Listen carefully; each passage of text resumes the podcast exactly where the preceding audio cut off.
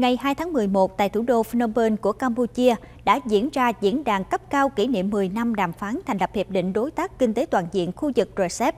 Phát biểu khai mạc diễn đàn, Thủ tướng nước chủ nhà Samdech Hun Sen nhấn mạnh, nếu các nước thành viên thực hiện đầy đủ hiệp định này, quy mô thương mại khu vực sẽ tăng lên khoảng 40 tỷ đô la Mỹ.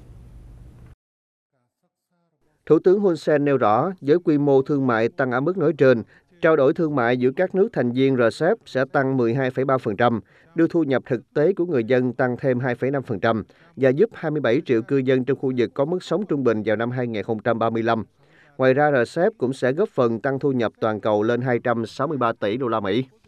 RCEP hiện có 15 nước tham gia, bao gồm 10 quốc gia thành viên ASEAN và 5 đối tác là Australia, Trung Quốc, Nhật Bản, Hàn Quốc và New Zealand. Hiệp định có hiệu lực từ ngày 1 tháng 1 năm 2022, sau 10 năm tiến hành đàm phán.